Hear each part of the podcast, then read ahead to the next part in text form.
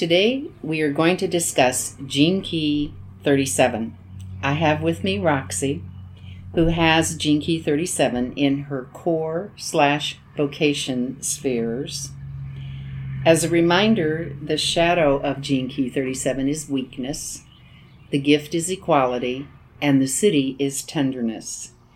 And I'll describe first the core sphere, and that is the period when a person is in the womb. So it's the gestation period of their life before they are actually born into this world. And uh, what that means is that they hold this gene key throughout their entire life from inception through death as an important part of their lives to realize gene key 37 and when you look at the uh, vocation sphere that has to do with your inner calling it's more than your inner talent, it's your inner calling that leads you forth to achieve what you have in this world within the setting, perhaps of the workplace, but more importantly, it's in the Pearl sequence, which has to do with your prosperity and how you realize that in this lifetime. Okay, Roxy, we'll start with the shadow, and that is weakness and I just want to mention that the repressive nature is over sentimental. And that's those folks that wear their heart on their sleeve, but it's more than their heart. It's just truly their emotions on their sleeve rather than their heart. And there is a difference. And the reactive nature is cruel. And those are the folks that put down those that appear to be handling their emotions, whether good or bad. Either way, they want to pretend like there are no such things as emotions. And often, cruel people will take advantage of people that they perceive to be weak. I'd like for you to tell us if you think that you've ever lived in the shadow of this gene key since birth or in your vocation. Okay, um, absolutely. I think that I have lived in the shadow of weakness as maybe a younger person, in the fact that possibly I can relate with the um, repressive nature of possibly being over sentimental. I had having my emotions show and and thinking maybe that that would then therefore create a better outlook or a better position for me. However, I think early on, I realized that that was not going to do what I was thinking it was going to do for bringing me into a place in life where I felt confident and strong and showing maybe emotions on both sides. So I think I probably stepped into the reactive nature at times and re- stepped back into the re- repressive nature at times as a young person. Because I do remember um, having some strong emotional situations growing up, but I also remember maybe also like having maybe put down someone for their emotion, sh- showing their emotions which I quickly learned that wasn't going to get me to uh, living in my gift. The shadow was maybe more of a humanity suffering rather than individual suffering for me. So weakness for me was possibly shown by my behaviors and reactions as a, maybe a preteen. Because as a teenager and, and older, I remember stepping into I, my gift uh, of equality, uh, stepping into that feeling that no matter who was judging me or who was going to try to control my life, I knew that I was in control of my life basically, I think um, I learned quickly about the shadow of weakness. And as I recognized it more, I realized that stepping out of uh, becoming in a higher frequency into my gift was uh, the much better situation, of course, for me and everyone around me. So that's how I would relate to the shadow of weakness. So you have not felt that you needed to take up the banner for equality among or within the sexes? I think that, yes, I think I did at, at a young age. I think I wanted to portray that I was strong, I was confident, even though I was a woman. Okay. But doing it by showing my emotions or being cruel was not the. Well, I learned quickly there was no advantage to that. The shadow would come out more when I was showing those behaviors. So, how large is your family? I have three brothers and um, myself, so I was the only girl. The only girl. Yeah. Okay. So you automatically had a viewpoint of femininity in a masculine world. Other Correct. than your mother and you. Yes. You could see both sides, I guess, maybe. hmm Because were you older or younger than your brothers, or both? Younger. I was the, The youngest. baby. Yes. Okay. Yeah. So they were protective of They you. very protective, and my the experience with my brothers growing up was wonderful. I, I was never picked on. I was taken well care of. I was protected. My brothers loved me. I mean, they they really showed me their own style of loving me as their little sister. So I didn't have fights with my brothers. I didn't have bias, you know, from them or anything like that. So I didn't experience that side of it. So, but it was pretty it was pretty masculine environment because there was three brothers, my dad and just my mom and I. Um, I asked you already, and we looked, and your mother does not have gene key 37 or gene key 40, either one, in her profile. Correct. So, not knowing your mother, I'm going to ask you a few questions to see if we can get a feeling for for how she was with the feminine role versus the masculine role, having three sons and then the baby girl. So, the question, the first one that I would have would be Did you feel that she felt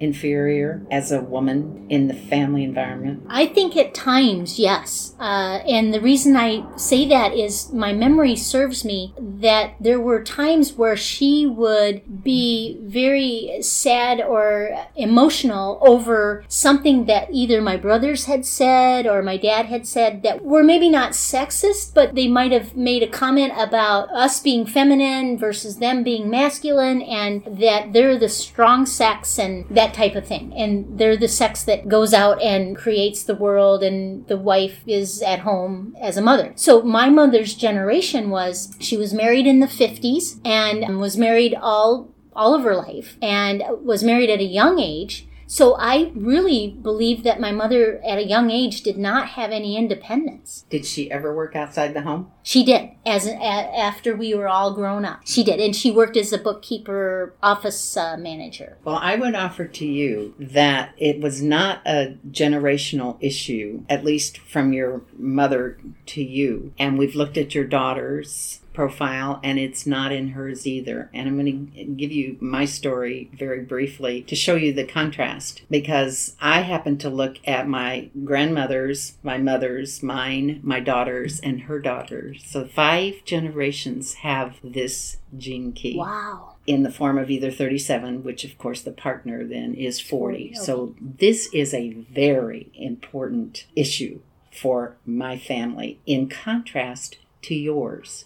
Your mother apparently did not choose to take on that stance of fighting the patriarchy. So she didn't, that was not her journey, and she did not pass that down to you per se, other than in the womb. But it's, I, I will ask you, what was your mother's life like when you were in the womb? Was it strifeful or was it copacetic? It was copacetic at that point. She was happy to be pregnant. Yes, yes, And- happy and wanted a baby and girl secure. and secure. Yes, Yes. at that time. So she did not pass down that conflict that could have been possible. Yes. And so you came with it eh, from the beginning. And has your life been a fight with the patriarchy, especially in the workplace? I have to admit that it hasn't. And I believe the key, one of the keys is with my gene key 37 is that at a very young age I uh, attach or I, I gave myself permission to step into the gift or from the shadow of weakness and step into equality, knowing that I was just equal with everyone else and everyone else was equal with me. And that's always been my attitude toward life, my attitude toward each other. I've always treated people equally, and that's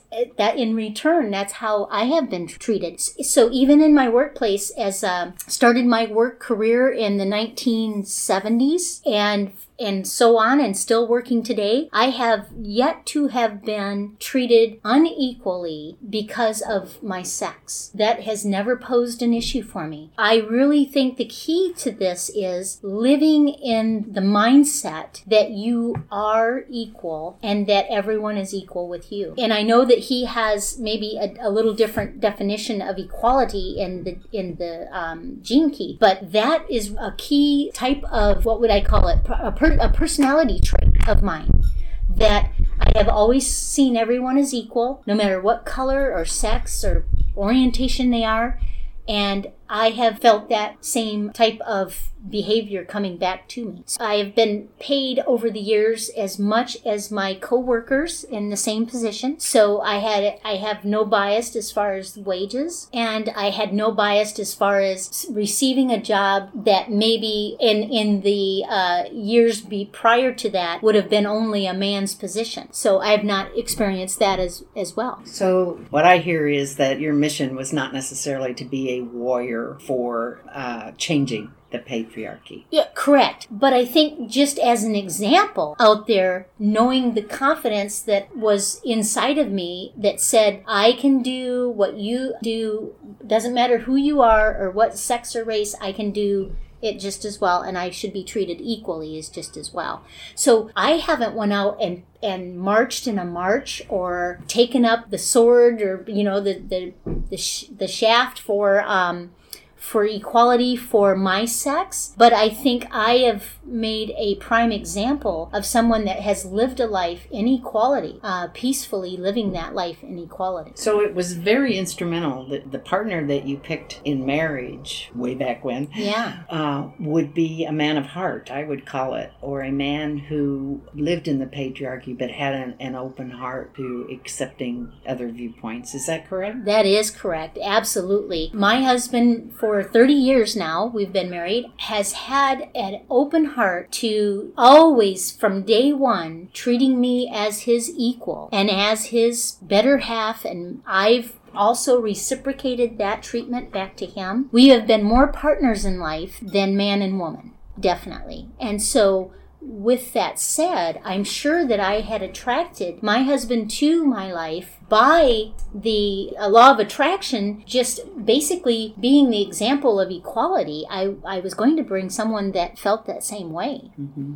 and so yes that's absolutely true. My husband has an open heart. He has an open mind. He has been beside me working just well just as hard as i have all these 30 years um, making our livelihood and our life together. And never was domineering never was controlling. It, it was it's just been wonderful experience all the way around. So the young men of today that are in their 40s and 50s were born of the first generation of women to work full time mm. that had upward mobility. Women have worked forever, but they never had upward mobility. But in the 70s and the 80s, there began to be a movement to allow some women to move into managerial roles. Often that came at the expense, I would say, of being the home provider. And if a woman had married a male who believed in the patriarchy and believed in the hierarchy of the man is at the top and and the woman is the servant, and then the children are at the end of that string. Often there would be a divorce. And so it's a well known statistic that a lot of men that are currently in their 40s and 50s were raised by single mothers. So, not always, but sometimes and often, the single mother was able to open up the mind, the perspective of their sons to recognize that it is more than a hierarchical world. And of course, the keys are all about synergy, all about equality, all about it's called heterarchy and not hierarchy. All right, nice. And so those mothers from that era were preparing their sons, who then became fathers of sons. And it the, passes on and passes on. So you have not had a son, you have had a daughter who's in her early teens now. So let's talk about what her perspective is going to be in finding a mate based on the equality that you've had in your marriage and in her parents in their attitudes? Okay yeah that's um that's a great question. And i i really feel that as the example that we've provided with tiana for these numbers of years that she's been with us i i really think that she feels as equal and as able to do anything that she puts her mind to as anyone else in this world. I i know that we've that, that she has an open mind and an open heart. I know that she works very hard in her schooling and her studies and anything else she puts her mind to. And I think that what she will look for or she will attract to herself is someone of the same nature, someone with an open heart, someone that is open minded, someone that is true to themselves. That's another valuable point. She's being raised with an open minded father and mother and an open hearted father and mother. And we're providing examples of going through life, going through difficult situations, but going through it equally, going through it with a sense of we can do this together, of teamwork, that no one is left out, no one is excluded, or no one is controlling the situation. We've had many family meetings where we've sat down and discussed uh, decision making, and she has been a part of it. And so I know that from my observation of her, I feel that she will basically attract someone in her life that will always treat her equally because I don't think that she's known anything different. And if she does see something different, it'll be such a contrast that mm-hmm. it will spark something in her that may say, okay, that's not what I want. Mm-hmm. And so I really feel that it's been a value for her to be raised by her father that's been an open hearted, uh, equal person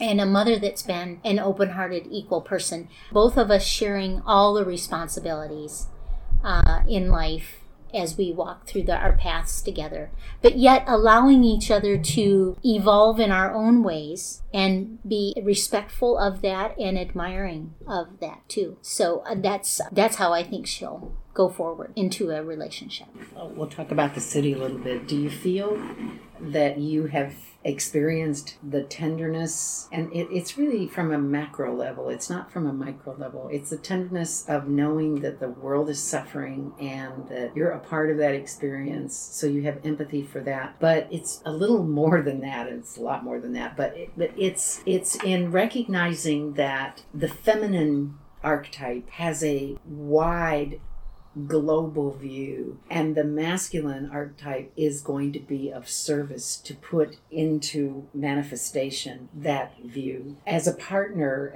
as partners, the feminine has the tenderness portion, and the masculine has the strength to bring it into being. Have you experienced that in your marriage? Oh, yes, yes, we have. I definitely have experienced the situation of Todd supporting me in providing healing or other modalities that demonstrate a tenderness for all of humanity. I have just been as open to being uh, here in this incarnation as for service, and he has supported that service of of me walking forward in that. I would say that that is a good example I really feel that this incarnation for me has been of emanating this tenderness to others that may see this as an example of them walking a path that would create more of a peaceful lifestyle for them. Tenderness in that, uh, if I remember correctly, the phenomenon of passing on this gift, making sure that this gift has been an example for others and being of service to others and being selfless in the fact of not considering what maybe I need as an individual, but what the community needs or the humanity or the world needs. And so, yeah, I've I've experienced that, and and Todd has supported that this gene key has a lot to do with the way that Gene Key 55 describes the family relationships are going to be in the future. They're not that hierarchy with the patriarchy at the top and then the service of the woman and not it's not the matriarchy at the top either it's side Sure. by side Side by side. and yes. and so the family unit will be very different than it is and it's already been for the last 50 years especially in america mm-hmm. it's always it- not always it's it's been multi relationships that create a family it, i mean we broke that barrier a long time ago oh of yeah. the 50s image of the male and the servant female. And, and of course the male made the money and the woman stayed at home and raised the kids. Right. and and the kids then went off on their own and and the woman just kept serving the male for the rest of their lives. Hmm you know she didn't ever get to be her own person ever. She just was a, a servant basically for all of her life. Hmm and that's changed. It it's already in the making. It's going to be even more so. We're going to have more communal family relationships Absolutely. I agree. I absolutely agree with that. And I have seen that in my uh, lifetime here. I have seen family dynamics change dramatically over the years to where it's not just one family raising a child. It could be many. It could be a uh, like I always um, say that I've adopted moms and dads and aunts and uncles and brothers and sisters, and that to me is such a value to bring others into your close knit environment of, of your own community. Also, it's such a value for the children because the children don't just get your perspective or they don't just get their father's perspective, but they get other people's perspective that they can look up to or that could be a mentor for them. In the future, I foresee family dynamics changing as as much as you you maybe have seen it in your lifetime.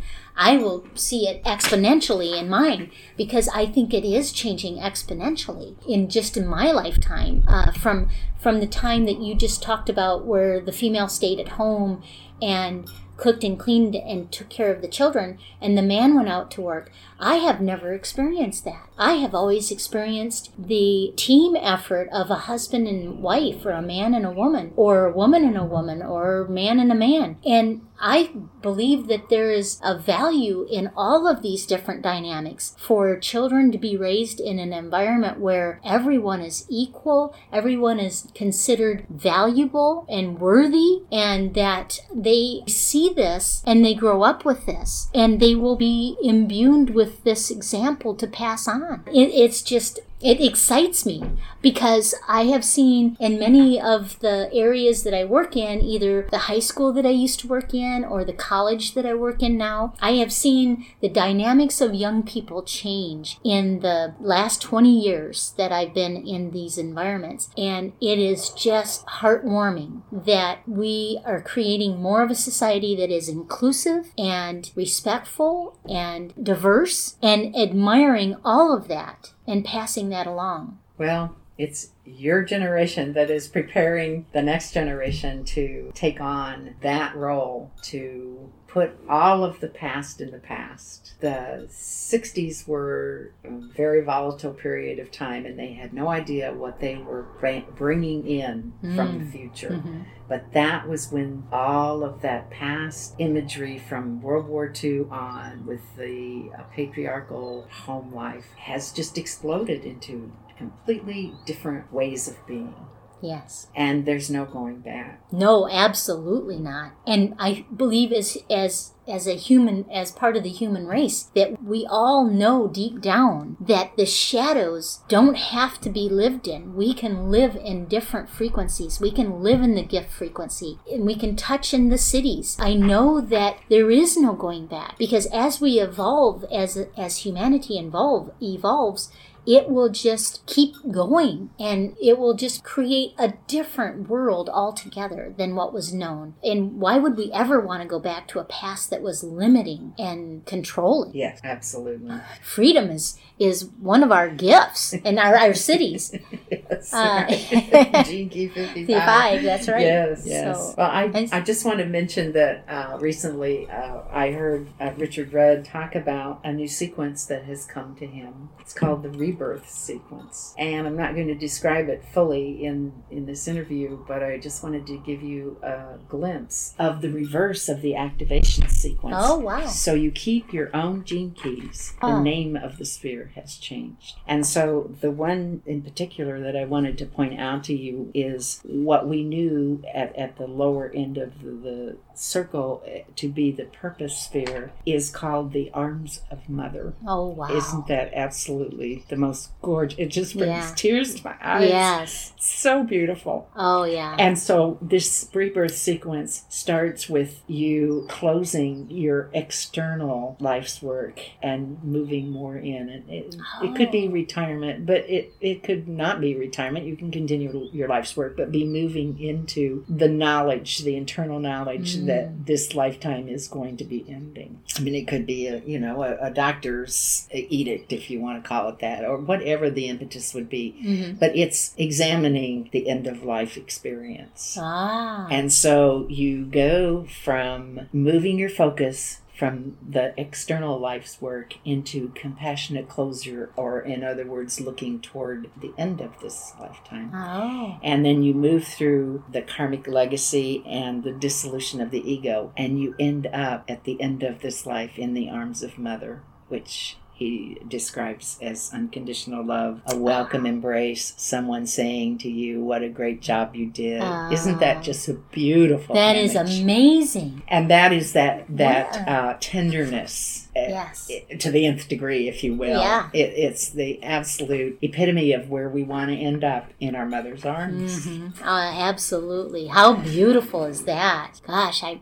I'm excited to learn more about it. And, sure. and also that gene key 32 has to do with ancestry Oh, and the passing along of our, our ancestors, our our grandmothers and their mothers, Mothers. And, and so forth and uh, going forward to our mothers and ourselves and our daughters. All right. Nice. just, just passing on that tenderness. Yes. Yes, and it and it's the most valuable thing that we could pass along. The rebirth sequence that Richard Rudd presented had to do with someone who was facing the end of their physical life. But there's another way to look at it. And tell us about your viewpoint of it. Yeah, so I was just thinking as you were explaining it to me that this could also represent um, a beginning of a new life in your existing incarnation. Maybe not ending your physical life, but ending your life as you wanted to change. You don't want to be that person any longer, so you're going to rebirth into a new person even in this lifetime. I think that would be amazing and of value to just study this for no matter what age you are, because we can always rebirth ourselves. And this pandemic provides that perspective or that opportunity to put away perhaps childish things, even as that saying goes, but to put away the old and move into, Into the, the new. new. So that the arms of mother, that imagery we were talking about, is an embracing of yourself, of your old self, Self. and letting Mm. yourself rebirth with a new, New perspective perspective. and a new life. Absolutely. That's beautiful. Thank you. Thank you so much for sharing. Yes, you're very welcome. Thank you for the interview.